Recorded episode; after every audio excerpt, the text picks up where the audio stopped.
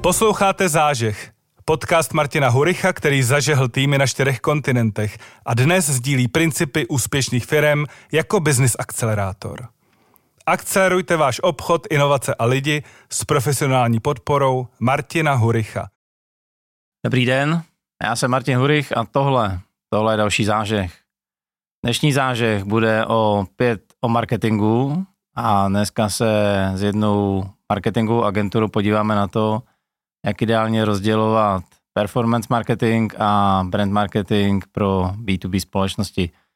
Na tohle téma jsem si pozval Martina Jerese, CEO a co-foundera společnosti Better. Dobrý den, Martine. Dobrý den, Martine. Dneska to bude jednoduchý, nebude se nám to plíct. Uh, já bych začal trochu z osobna. Uh, vy rád cestujete, jak jste na sebe prásknou v přípravě. Tak by mě zajímalo, kde vás to za srdce vzalo úplně nejvíc. Co vás k tomu vedlo a možná to bude někde jinde, ale kde byste třeba dokázal dlouhodobě žít? Hmm. Nejvíc mě celkově asi zaujala střední a jižní Amerika. Tam mě to táhne z nějakého nepochopitelného důvodu. Od té doby, co jsem studoval chvilku angličtinu v Americe a moji kamarádi největší tam byli z Brazílie. A od té doby nějak k tomu hrozně tíhnu, tak jsem se tam vydal párkrát a tam se mi to hodně líbí. Co se týče toho, kde bych třeba chtěl žít jinde než v Čechách, tak asi ve Španělsku a hodně silně o tom uvažuju už asi rok a půl. Natáčíme eh, na konci uh, srpna venku hits, takže teď se máte jako ryba ve vodě. To se úplně nedá říct. Zrovna v tom Španělsku jsem byl teď minulý týden, ono tam bylo vlastně úplně stejně jako tady, ale ten přímořský vánek udělá něco prostě s váma trošku jinýho než v té Praze, no. Co ty ženský nátury mají pro vás tak uh, zajímavého? tyhle ty země, mm. tyhle ty země mě baví asi tím způsobem života, který je takový možná trošku uvolněnější. Více, že je jako večer vlastně a Mám rád moře, mám rád moře, takže většinou vyhledávám i ty destinace jako v blízkosti moře, přímořský města a celkově i to jídlo nějak mě vyhovuje víc. To je vlastně za čím tam hodně jezdím, to jídlo, pití. Já jsem ta si kultura. Myslel. Láhev červenýho, tapas a koukat na moře. Je to tak. Tak jo, uh, Martine, We Better. Uh, jak jste se k firmě dostal? Co vás tam přitáhlo? Takový krátký životní medailonek, aby jsme věděli, z jaký pozice pojeme dál rozebírat ty témata, které jsem slíbil. K Better jsem se dostal úplně přirozenou cestou. Uh, začal jsem vlastně samozřejmě v agenturách, většinou jsem byl na pozici social media manažera nebo nějakého copywritera, a, ale vždycky jsem chtěl dělat něco svýho, protože už před tím agenturním světem jsem na vejšce pořádal různé eventy, hudební akce, festivaly. A tak nějak moje rodina vždycky podnikala, i když to byly jako malopodnikatelé, spíš jako právě ičaři, freelanceri, ale nějak mě to k tomu vedlo, a po pár letech v agenturách jsem si řekl, že je asi čas něco založit svýho. Po několika letech jsem si říkal, jestli to nebylo moc brzo ještě, ale od té doby to tak je a tak vzniklo Ví Better, protože jsem chtěl prostě něco svýho a tvořit si, jít si svojí cestou. Hmm, co děláte ve Ví Better? To je taky dobrá otázka. Primárně, primárně v dnešní době je to o tom, že se snažím spolu vytvářet s kolegama nějaký kreativní koncepty, nějaké posouvat, eh, hlavně ptát se jich a docílit tomu, aby jsme vymysleli to, co nejlepší. A pak samozřejmě biznisová stránka, sales eh, a tak nějak řízení toho všeho potřebného, co už ty kolegové nedělají. No a ta firma V-Better, teda čím se zabýváte? Eh, děláme primárně kreativní kampaně, většinou vše, co děláme, tak jde hodně do onlineu sem tam pro některé klienty děláme třeba i offlineové věci, ale to jsou primárně spíš už přidružené věci k tomu onlineu právě. Je to hodně o tvorbě kontentu, o ucelených kampaních, hodně právě šlapeme jakoby do videa, protože máme i svoji produkci, takže hodně jsme v tom kreativním světě, eh, co se týče videa, sociálních sítí, YouTube. Hmm. S odkazem na název firmy. Co děláte líp než ostatní? To je další dobrá otázka. Konkrétně jsem to zjišťoval teď u našich klientů stálých a ono je to hrozně zajímavý, eh, protože každý klient si na nás váží něco jako váží něčeho jiného a naši klienti mají rádi to, že se snažíme bořit jakoby mýty eh, v těch kampaních nějaký zajetý koleje, takže se nebojíme jako otočit některé zajetý segmenty z hůru nohama a jít do té kampaně úplně naopak, než by šli všichni. Samozřejmě to je o těch klientech, že to dovolí, to je hodně důležitá věc, protože ne všichni to dovolí. No a další věc je, že se snažíme předcházet nějakým fuck-upům, případně hodně, hodně stojíme na nějaký retrospektivě, když ta spolupráce je dlouhodobá, předcházíme právě nějakým problémům nebo nějakému úpadku kvality a hodně do toho, jakoby já konkrétně šiju do tohohle. No a pak nějaký přátelský lidský přístup. To totiž u hodně agentur chybí, si myslím. Často mi to klienti říkají, že ten přístup je hodně chladný, velice finančně řízený a to my úplně nemáme. My se snažíme jít za těma výsledkama určitě, samozřejmě finance taky hlídáme, ale vždycky většinou přijdeme s něčím trochu navíc a to je jeden z bodů, co taky nám hodně klienti právě řekli, že se jim líbí. Hmm. Boření hranic segmentů znamená to kontroverzi a je kontroverze v marketingu důležitá? Lehká kontroverze, ale nemusí to být negativní kontroverze. Jo? Já, já mám na to takový jeden příklad, který rád uvádím. Měli jsme například eh, firmu, jsou to ekoplenky, vlastně česká výroba, dělali jsme reklamní kampaň. Když si představíte reklamu o plenkách, tak si asi představíte nějakou maminku, blondýnka, růžový prostředí, tak to přesně je to, co my nechceme dělat. A my jsme si řekli OK, dáme tam namakanýho chlápka vysokýho, fousy, kérky prostě a to bude ta hlavní postava, která se stará o to mimčo prostě tam a je to na tom postavený. No a to je už to lehký boření takových těch hranic. A vlastně mělo to velký úspěch, protože ty matky to milovaly, jim se líbil ten chlap, jim se líbilo, jak vlastně se stará o to mimino v té reklamě, že si s ním hraje a tak dál. Takže to je to a to utkví těm lidem v té paměti, že je to jiný. To hmm. je to, co je zaujme. Chlapi prominou a každá ta dáma si potom podívala vedle sebe, co má doba. A reklama byla úspěšná. Uh, nicméně pojďme teda k tématu, který jsem si na vás, Martin, dneska představil, uh, připravil. Pardon. Uh, ta moje bublina mnohdy není v marketingu tak daleko jako třeba B2C nebo e-commerce. Spousta malých výrobních nebo IT firm s marketingem začíná a co tak na nich sleduju, protože jsou hodně technicky založený, číselně orientovaný, tak je pro ně vlastně jako problém uh, uchopit základy marketingu v tom smyslu, že mnohdy musím něco zkoušet, nebo slyším, že musím mnohdy něco zkoušet, uh, výsledky jsou nejednoznačný a tak dále a tak dále.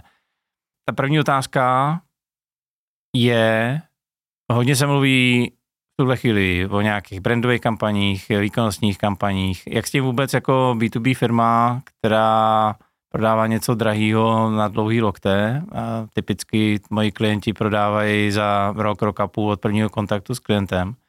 Jak v takovýchhle případech vůbec dělat marketing a nespadnout do vleku toho, co vidím okolo sebe, což mnohdy právě těm firmám neodpovídá. Vy jste narazil na to, téma toho brand marketingu. Já si myslím, že do toho B2B segmentu postupně proplouvá hodně taky. Hmm. A je to právě důležitý k tomu, jak byste řekl, že většinou tyhle ty firmy uzavírají ty díly třeba po roce, třeba po roce a půl.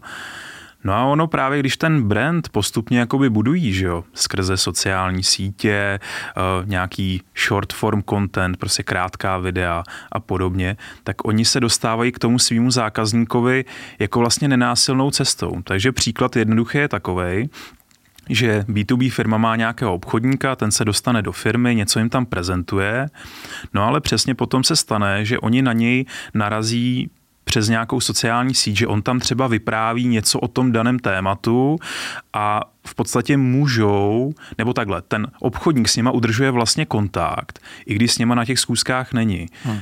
A oni ty lidi se vlastně, nebo ty potenciální zákazníci se můžou něco dozvědět zajímavého, co jim třeba chybělo na té schůzce, jo, nebo o tom, když na mě bude každý týden skákat nějaké nové video té firmy, nebo od toho jednotlivce klidně, tak třeba třeba zjistím, že vlastně ten člověk je zajímavý, je chytrý, jako ví, o čem mluví, tak se mu zase ozvu, že možná bych to vlastně chtěl řešit, jako jo.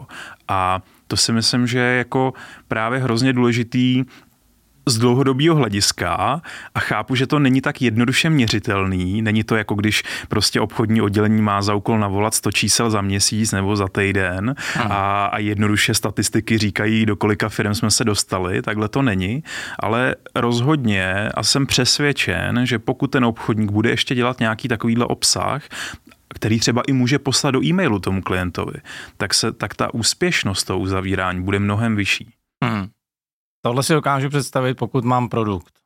Spousta těch firm dělá na zakázku, typicky IT studia dělají vývoj na míru. Co v takových případech? Co vlastně by mi better doporučili za typ kontentu, za typ obsahu, kterým bych se měl prezentovat, protože spousta těch klientů říká, a teď já mám vlastně firmu jako každá druhá, já nemám žádnou konkurenční výhodu, já nejsem ničím specifický, jiný, lepší. Hmm tak Určitě jako první věc, co funguje, jsou případové studie. Hmm. Když ta případová studie je nějaká opravdu do detailu rozebraná, která řešila nějaký konkrétní problém, dejme tomu, eh, tak to funguje vždycky na klienty a myslím si, že to pomáhá tomu biznisu. Um, druhá věc, edukativní obsah, zase opět, buď videa, kde rozebereme třeba i konkrétně tu případovou studii, jenom ve videoformátu, anebo například si vezmeme nějaké téma, které řešíme s jiným klientem. Nemusíme ho jmenovat, ale prostě budeme mluvit o tom, co tam řešíme a jak jsme to vyřešili, jak se nám to povedlo jak se nám něco povedlo něčeho dosáhnout díky něčemu, co jsme vytvořili například. To je jedna věc.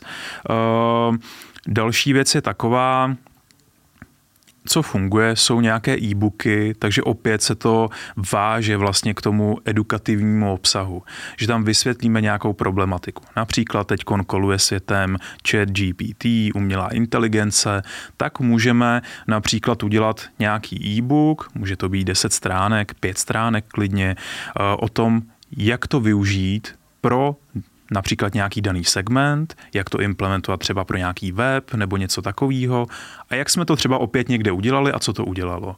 No a to opět může dobře fungovat, protože pak to tomu danému segmentu zase obchodníci pošlou, hele, koukejte, jo, a ono, když už to posílám tomu danému segmentu a píšu tam o tom daném segmentu třeba, tak si to zase už lépe spojí ten zákazník nebo ten klient a je tam větší pravděpodobnost úspěchu.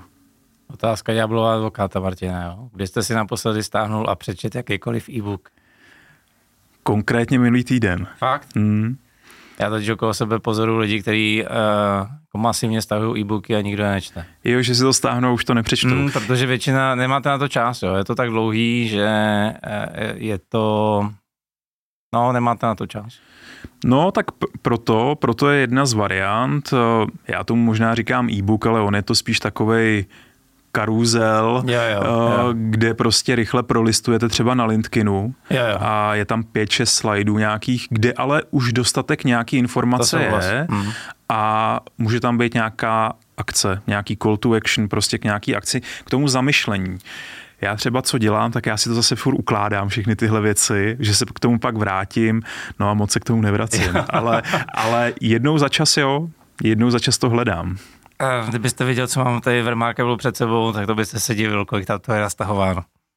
Uh, chybí nám ještě něco k té brandové části?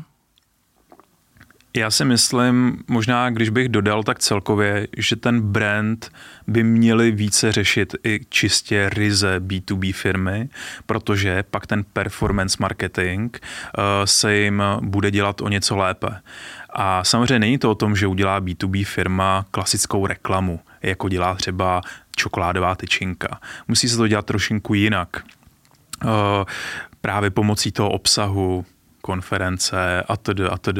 Jo, hodně nebát se vyslat ty lidi do světa, aby prezentovali sami za sebe a prezentovali tu firmu a byli vidět, nechat nahlédnout do té firmy konkrétně, třeba i na těch sociálních sítích. Hmm. Ne, Martine, ale když máme prodej teďka v pytli, potřebujeme ho rychle nastartovat, tak na tohle já nemám čas, to taky jako často slyším, jo. A, a pak vlastně ten první pokus s marketingem je, uděláme nějakou uh, výkonovou kampaň, rozešleme do světa, že jsme tady nejskvělejší IT studio, který dělá uh, všecko nejlíp, nebo že jsme dodavatel digitalizace napříč firmama od uh, malých po největší. Čekáme zázrak a se nic neděje. A jak třeba postupovat tady s tou výkonovou částí, aby mi skutečně přinesla nějaký ovoce. Pořád jsme ve stavu, kdy o mě téměř nikdo neví. Jo, chápu. Um tady, tady bych řekl, pokud rychle potřebujeme nějaký obchodní výsledky, tak asi se zaměřit na ten sales jako takovej. Prostě jo, to tak je. Uh, I z našeho pohledu, když jsme to tak dělali, tak prostě zaměřit se na ten sales, připravit si nějaký materiály, ideálně ty případové studie aspoň. To prostě bez toho si myslím, že to je mnohem těžší něco prodávat. Uh, a jít do světa, no psát, volat a tak dál. Ale pokud už aspoň nějaký obchodní případy máme, už to nějak trochu funguje, tak právě začít vytvářet, jak už jsem zmiňoval několikrát, nějaký obsah k tomu a postupně se vytvářet ten vztah s tím potenciálním zákazníkem nebo přesně takovým tím, který nás třeba odmítnul hmm. a tedy. Pardon, uh, teď, aby jsme to dobře pochopili. Obsahový marketing je budování brandu. Chápu to správně? Určitě je to jedna z částí. Jasně. Nicméně vy vlastně jako radíte, pokud nemám nic, musím vyslat lidi do trhu a o výkonový marketing by se vlastně vůbec neměl jako B2B pokoušet? Tady já si myslím, pokud nemáme žádný materiály zpracovaný, typu, co jsem tady říkal, třeba i s tím edukativním obsahem, tak, tak ryze výkonnostní marketing, třeba pro IT studio, eh, si myslím, že může něco málo přinést, ale málo opravdu. Oni většinou ty poptávky jsou nerelevantní, takový Přesně. ty, co moc nechcete. Jo? Takový to, že někdo přijde a chce ten web za 9000 korun, jo? nebo že chce tady napsat jednu stránku na webu textů, jo, a to je takový, kvůli čemu jste to nespouštili, že jo, jo, a takže, takže ono to něco málo udělá, možná vás to zalepí, zkrátka třeba, třeba se pak z té zakázky stane něco mnohem víc, jo, ale myslím si, že to úplně nejde takhle spustit, uh, že je potřeba na to jít přes nějaký kanály a třeba mít tu výkonnostní reklamu někde ve vyhledávačích nebo na Facebooku, Instagramu, jako spíš takový remarketingový kanál. Už ty lidi, co s váma byli v kontaktu, byli na vašem webu, tak tam jít právě přes ten obsah. To je zrovna moment, eh, kde by se zastavit u toho, co se obyčejně píše o výkonnostním a o brandovém marketingu, protože a myslím, že to je i ve vaší přípravě nebo vlastně v bonusu, který máme připravený že pokud s marketingem začínám, že by primárně se peníze měly lít do té výkonnostní části a postupně vytvářet brand. To, co vlastně říkáte, je, že pro B2B firmy tohle to neplatí a neměl bych se tím řídit. uh, ano, u B2C segmentu, pokud firma začíná, tak bych řekl, že ten výkonnostní marketing samozřejmě s tím, že vytvoří nějaké materiály, uh, tak uh, je určitě potřebnější na tom startu, protože oni díky tomu vydělávají. Oni nemají ten sales team, který nebo ten majitel nedělá ten sales, protože to nejde tak dělat. Yeah. Jo? Ale, ale u toho B2B přece jenom tam je důležitější. Tam nejde podle mě začít čistě výkonnostním marketingem bez ničeho, protože no jednoduše to nebude fungovat. Tam, tam opravdu musíme jít trošku naopak, bych řekl. Hmm. Pak sleduju, že když tohle majitel pochopí a chce se do toho pustit, tak zase říká, hele, ale a já jsem mnohdy menší nebo střední firma, já každou korunu, kterou vydávám, tak vlastně poměřuju tím, co mi přinese a když to uh, hodně přeženu, tak buď si koupím majťáka, nebo soustruh, anebo investuju do brandového marketingu. Jak těmhle lidem říct, co bych vlastně měl měřit, abych si byl jistý minimálně, že jdu po té cestě, která tak nějak tuším jako není krátká, ale minimálně jdu po té cestě a jak tady často říkám, nesejdu do borůvčí. Hmm.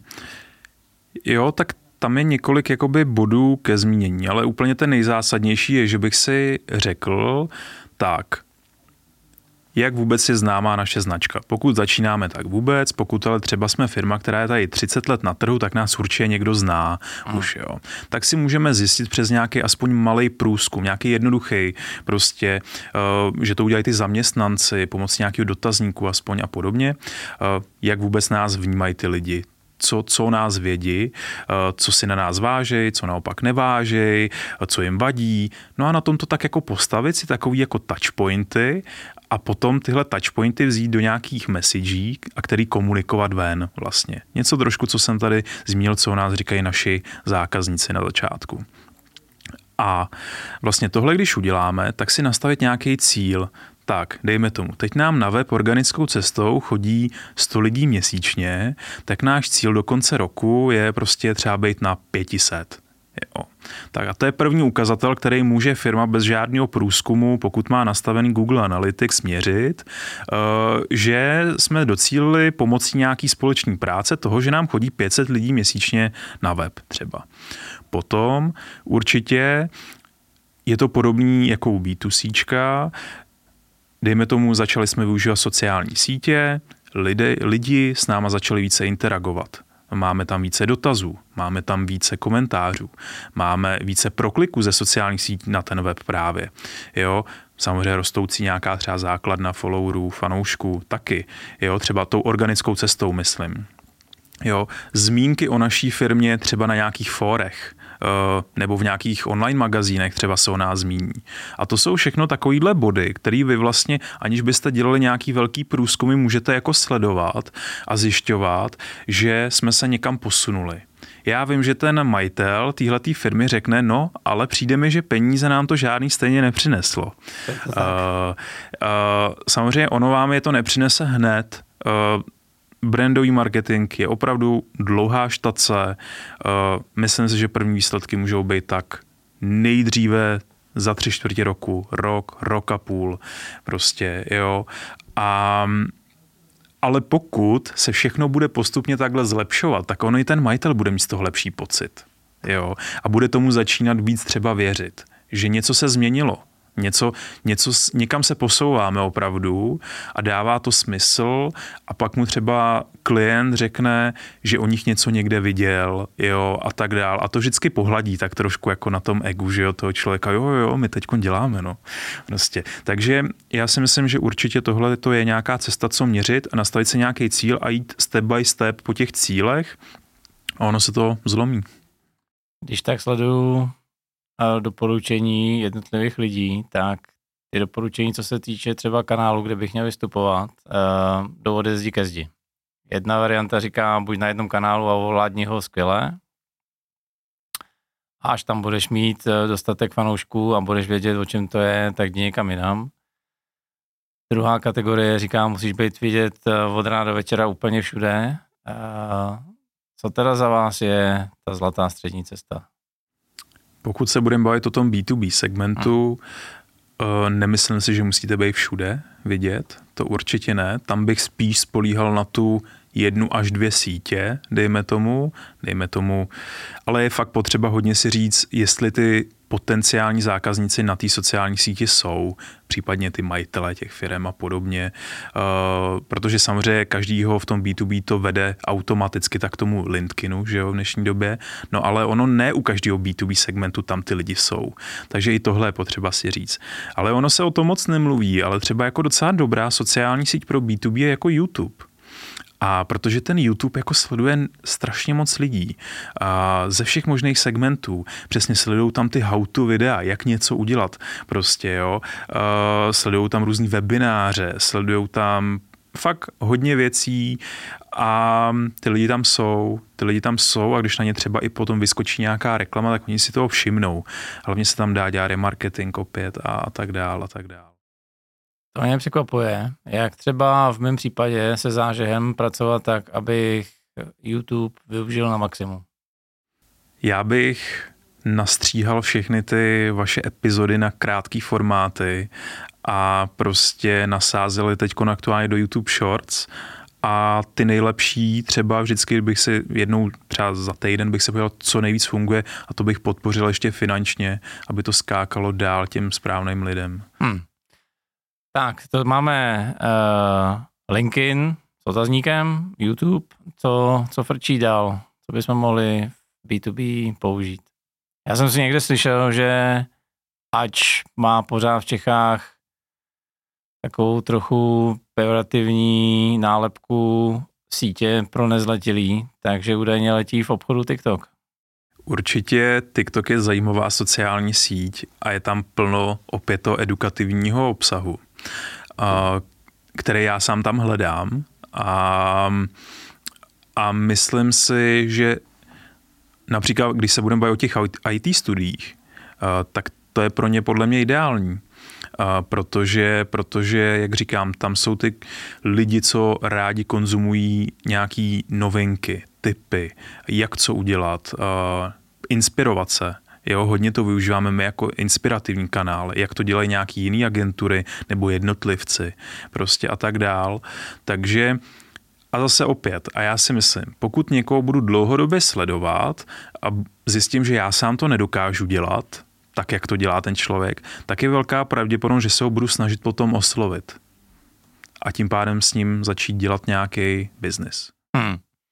Tohle podle mých zkušeností má několik zákoutí, protože u mě se velmi pravděpodobně bude lišit člověk, který ho zaujmu na, pokud jsem IT studio a budu mluvit o technických věcech, tak velmi pravděpodobně se bude lišit člověk, který ho zaujmu technicky od člověka, který si mě potom najme a zaplatí mě. Uh, jak teda vlastně pracovat s tím, že v rámci jednoho kanálu uh, na té dané síti se musím vypořádat vlastně s několika lidma, kterým musím doručovat diametrálně odlišný obsah? Tohle, tohle je samozřejmě důležitý uh, nějak sledovat. A pokud se stane to, že vlastně zjistíte, že vás tam sice sledují lidi, ale nesledují vás asi ty správní lidi, uh, tak bych právě ten kanál spíš změnil. Jo, a zkusil to dělat někde jako jinde, kde si myslíme spíš, že ty lidi budou.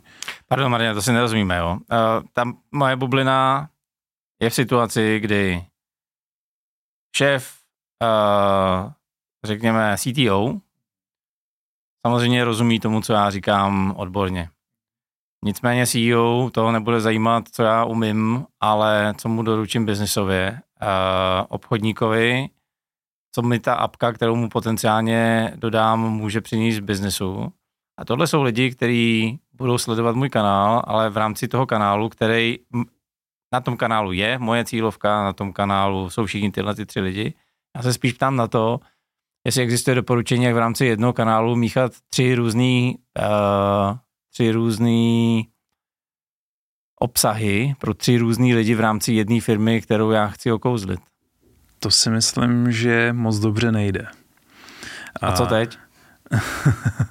mám si vybrat jenom jednoho, nebo mám těch kanálů rozjet víc, nebo uh, jak byste na to šel vy? Kdybych mluvil sám za sebe, tak bych právě přesně se vydal ke každý té cílové skupině na tom jiném kanálu a třeba ten obsah tomu upravil, uh, protože i všude funguje trošku něco jiného a um, tak bych do toho šel asi nejspíš. Pokud bych zjistil přesně něco, že mi to úplně nedává smysl tohle dělat na té jedné sociální síti, ale většinou funguje nejlíp to, že ten obsah je na té jedné sociální síti pro toho jednoho člověka, je to podobné hodně a, většinou úplně nefunguje, pokud tam jsou odlišné věci, odlišné informace, protože Oni ty algoritmy většinou fungují tak, že když já vám dám nějakou interakci k něčemu, tak mě, na mě pak vyskočí i to druhý. No a to může být něco, co mě vůbec nezajímá. Takže vám už tu interakci nedám. Takže ten algoritmus je potom rozhozený úplně. Jo? Takže já bych spíš se zaměřil na té každé sociální síti,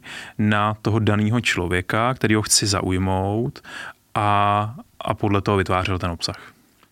Kolik času se na tohle má všechno připravit? Protože to, co tady se bavíme, je časově náročný. Ve většině těch firm na začátku to táhne eh, nutně majitel nebo nějaká neformální hlava té firmy, která má na hlavě eh, hromadu čepic už tak, tak aby to dávalo smysl. Kolik času třeba týdně si na to mám vyhradit? A pardon, a jako chápu, že další zpracování už není na mě. Jo, to je to vlastně o přípravě těch podkladů.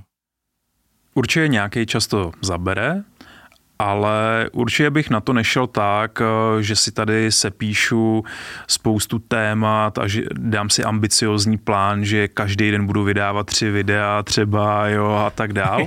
to, to člověk nevydrží, takže spíš bych zvolil druhou cestu. Uh, nejlepší je udělat si nějaký plán na celý měsíc nebo aspoň na týden, ale spíš na celý měsíc, sednout si třeba na hodinku, dvě, promyslet si to, vymyslet ty témata, potom si to trošku rozepsat, dejme tomu. Takže já si myslím, dejme tomu hodina, dvě týdně k tomu zamyšlení se, co vůbec budeme dělat, co by měl být ten výstup, na jakou sociální síť třeba, nebo na jaký kanál obecně. Uh, No a potom už je to o tom, jestli to opravdu budete vytvářet pouze vy i a někdo další už to jenom doladí třeba graficky nebo se stříhá a tak dál, a nebo to dokonce vytvoří někdo úplně jako jiný, jenom vy jste navrhnul ty témata, tu myšlenku a tak dál. Pokud uh, to i více budete dělat vy, například, že ten článek budete sepisovat, nebo tu případovou studii budete sepisovat, nebo budete natáčet to video, tak si myslím, že to pak zabere třeba dalších pět hodin, pět šest hodin, abyste se vytvořil nějaký plán na celý měsíc, měl nějaký, já tomu říkám, takový to maso eh, na ten celý měsíc, který potom budeme dál vypouštět do světa.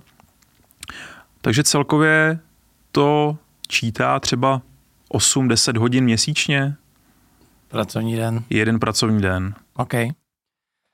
No tak jo, na závěr, Martin, taková malá podpásovka. Bavili jsme se tady o marketingu a pro, řekněme, malé a střední firmy. Vás je 10, tak jak vypadá váš marketing? Náš marketing uh, vypadal strašně, uh, protože přesně tak, jak to bývá, jediný, co tak vždycky jsme většinou řešili web, že ten jsem chtěl mít v aktuálním stavu a tak dál, ale samozřejmě musím to hnát já, jako. Ale teď jsme si řekli, chceme vytvořit nějakou právě edukativní platformu, ještě a právě více toho obsahu dělat, protože si myslím, že máme velmi hodně věcí, které můžeme předávat. Eh, děláme na tom dnes a denně, co by mohlo pomoct spousta dalším firmám a, a nikomu to neříkáme a to je podle mě hrozná škoda, takže právě o těch hodinách, co jsem tady teď říkal, tak teď dělám a máme ten content plán a máme ty věci a třeba v neděli prostě jdu do studia a nahrávám videa prostě, no. Takže sám teďka sedíte eh, jeden pracovní den v týdnu a děláte vlastní marketing? Dá se říct, že jo. Eh, spíš to mám eh, rozsekaný do menších částí v průběhu toho týdne a teda nutno říct, nedělám to jen já, dělá to, jsme na tom domluveni, že celý tým se do toho zapojuje nějakým způsobem, každý má nějakou svoji roli tam teďkon a chceme, chceme do toho více šlapat celkově. Aby jsme byli inspirací právě pro tyhle B2B firmy. Poslední otázka čím dál tím víc okolo sebe slyším, že umělá inteligence eh, zruší hromadu oddělení nebo odvětví, ne oddělení, že překope ty, co zůstanou, tak mě napadlo, jo, mimochodem, že umělá inteligence je jeden z prvních oborů, který se dotkne, bude marketing, tak mě napadlo, jak ovlivňuje vás a jak třeba vy umělou inteligenci využíváte. Zatím nás ovlivňuje velice dobře a že nám spíš pomáhá. Je to takový pomocník, bych řekl. Eh, děláme třeba storyboardy přes Midjourney, generujeme to nám jako funguje výborně. Eh, někdy nám to pomůže vygenerovat nějaký nápady. Ono to není nic světoborného, co to vygeneruje, ale něčeho se tam třeba chytíme. Jo. Eh, určitě to pomůže generovat nějaký třeba články jo, a, a tak dál. Je potřeba si s tím pak pohrát, nějak to doladit, dát tam ten svůj pohled, ale zatím nám to jako funguje, bych řekl, dobře. Je to takový pomocník opět, jako řeknu ještě jednou a myslím si, že ten lidský faktor tam ale bude stále potřeba, ale uvidíme třeba za deset let, jako. Kam se vydáte do deseti let? Jaký jsou trendy, co vidíte? Deset let je dlouhá doba. Když to vezmu, co bylo deset let zpátky, tak Přesně. spousta věcí vůbec neexistovala, Přesně co dneska proto, no. používáme. Ale... Kde bude svět za deset měsíců? Za deset měsíců? což bude, dejme tomu, někdy na jaře. Um, já si myslím, že ta umělá inteligence se zase o krok, o velký krok posune. Uh, bude zase použitelnější k marketingu jako takovýmu. Uh, co se týče sociálních sítích a podobně, tak to bude o tom, myslím si, že vzniknou první pozice, které se budou ve firmách zaměřovat čistě na to, že budou specialisti na to zadávání těch promptů k čemukoliv možnému. Tomu jsme se přesně smáli u nás v agentuře, že kdy bude první nějaký junior prompt manager prostě, jo, ale myslím si, že to bude už jako relativně za chvíli, protože dokážeme generovat spousta věcí, ať už kódy, že jo, ve vývojářských studiích a podobně. Takže to si myslím, že už začne, začnou být tyhle pozice. Možná přesně za těch 10 měsíců některé progresivní firmy si myslím, že něco takového už budou mít, protože on ten člověk jim pomůže hodně akcelerovat, zažehnout eh, některé třeba pracovní procesy, výstupy, spíš výstupy, které třeba dlouho trvají a to by mohlo být zajímavý. Tak ať umělá inteligence zažene i vás. Děkuji moc za rozhovor. Taky děkuji, Martine, přeju všem hezký den. Tak to vidíte. Pokud jsme dneska přinesli zase trochu jiný náhled na B2B marketing, tak jsme rádi. Pokud ve vás zůstala nějaká idea, myšlenka, něco jste si nahrali na telefon, když řídíte, nebo napsali na lepík, pokud momentálně koukáte na počítač, tak jsme svoji práci udělali dobře. Určitě nás lajkujte, sdílejte, komentujte uh, cokoliv, co vaše platforma, kde nás právě sledujete, dovolí. No a mě už nezbývá, než jenom držet vám palce a přát úspěch. Díky.